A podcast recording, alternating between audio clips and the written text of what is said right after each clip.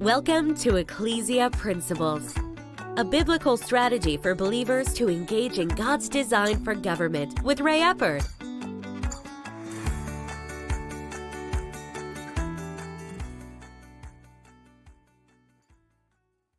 Hello, glad you could join us again today. this week, we're looking at the nature of government. We have to understand the nature of government. God instituted government in Genesis 9 6, but in so doing, he gave a jurisdiction to humanity. And with that, especially with us in our fallen nature after the, the sin of Adam and so forth, that makes government a very flawed institution, necessary but flawed. And that's one of the reasons that our founding fathers put into place the Bill of Rights. The Bill of Rights, which is the first 10 amendments to the Constitution of the United States, is all restrictions on the federal government. That is their concept of limited government. Limited government is not about size, limited government is about jurisdiction.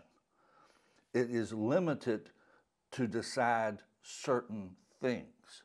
Now, our text yesterday, and I want to read it again today because it, it's a little lengthy, but it's important that we understand this. Israel was wanting a king. God didn't want them to have a king. And then he told Samuel, Tell them this. And this is what he said in verse 11. 1 Samuel 8, beginning with verse 11. And he said, This will be the behavior of the king who will reign over you. He will take your sons and appoint them for his own chariots, to be his horsemen, and some will run before his chariots. He will appoint captains over his thousands and captains over his fifties, will set some to plow his ground and to reap his harvest, and some to make weapons of war and equipment for his chariots. He will take your daughters to be perfumers, cooks, bakers. He will take the best of your fields, your vineyards, and your olive groves, and give them to his servants. He will take a tenth of your grain and your vintage, and give it to his officers and servants. And he will take your male servants, your female servants, your finest young men, and your donkeys, and put them to his work he will take a tenth of your sheep, and you will be his servants. See, ultimately, the nature of government, unchecked, if, if government is unchecked, and this is why the Bill of Rights was put in, was to check it, to, to put limitations on it. Unchecked, civil government will always go toward the people being the servants of the government.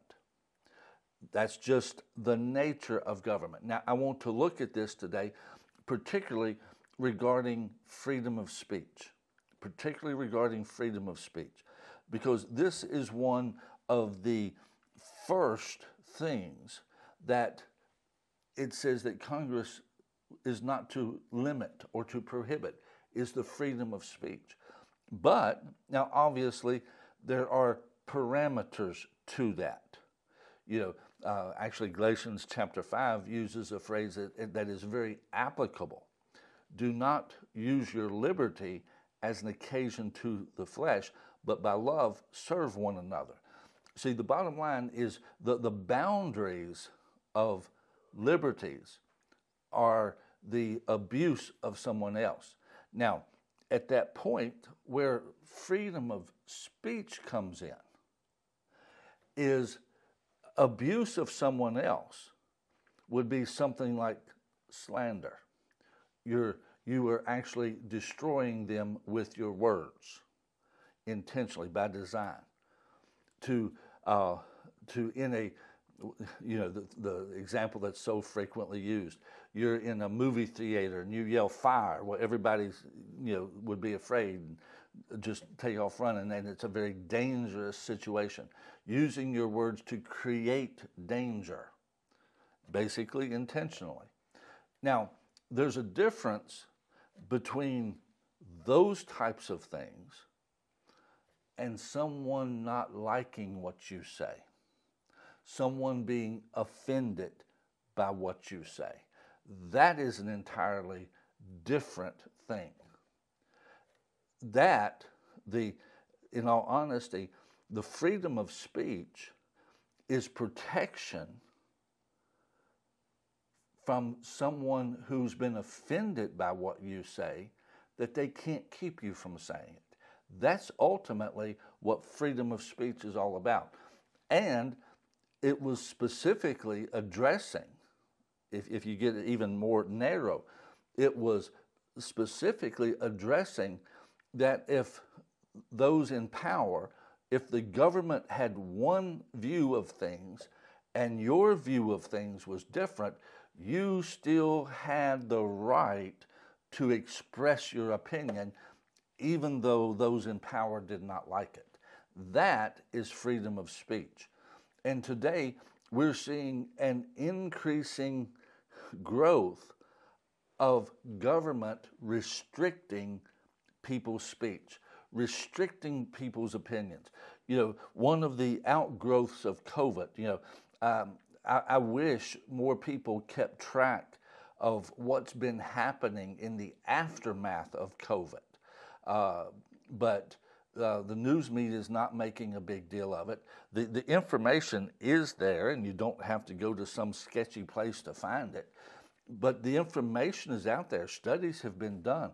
it, it is, um, it is well known among those who are following it that all during COVID, government and organizations, mainly social media type things, were coordinating together to shut down any voice that did not agree with the government.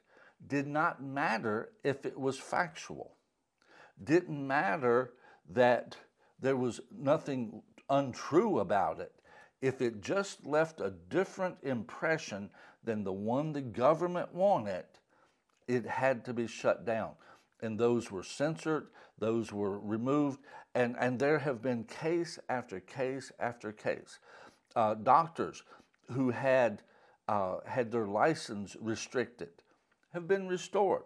Now, the thing of it is, is with all of this, the government is really trying to keep themselves looking good. So it's just kind of general on something else, but they still marked them. They still have this on their record. It's not about what they said over here about COVID. It's this other thing. But that mark is there. But the reason they attacked them on this was what they were saying about COVID.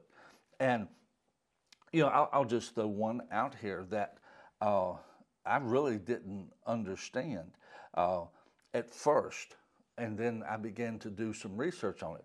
Uh, there's a book called Good to Great, it's a business book. And in it, one of the stories is about Merck developing a, uh, a product to eliminate river blindness in the Amazon. Now, in that book, they never discuss what that medication is. I just knew that story. Now, the thing of it is, is when all this stuff started coming up about ivermectin, well, it's, it's for animals, it's for horses, it's for cows. That's what it was made for. And I was hearing some other doctors saying, no, this is not true. And I, I went uh, uh, and uh, the, um, oh, I'm drawing a blank on the uh, uh, chloroquine um, uh, medication. Ultimately, that's for malaria. I actually asked a pharmacist, I said, what, what is the thing about this? I said, is this really unsafe? He said, no. He says, been given to people to protect them from malaria for decades. It's one of the lowest risk medications that you could take. There is absolutely very few people would ever be impacted by it. But what you're hearing from government, from news sources, no, that's not the case, and then trying to shut down or make look bad anybody that says anything otherwise. But again, going back to the ivermectin, um, with this, I started reading up on ivermectin. Well, come to find out, ivermectin was this medication that Merck developed for the people in the Amazon River Basin. that were getting river blindness. And that is how it got invented because it, it eliminated that, actually gave many of them their sight back. And with that, I mean, it was a tremendous medication. But at that point, I realized no, when it comes to the history of ivermectin, it was actually made for people. That's what it was designed for. It was not designed for animals. It was not designed for horses and cows and so forth. It was originally designed for humans. That's what it was for. Now, they found out over time that it worked for a lot of different things. And that's how it came to be used for horses and for cattle and for animals and so forth.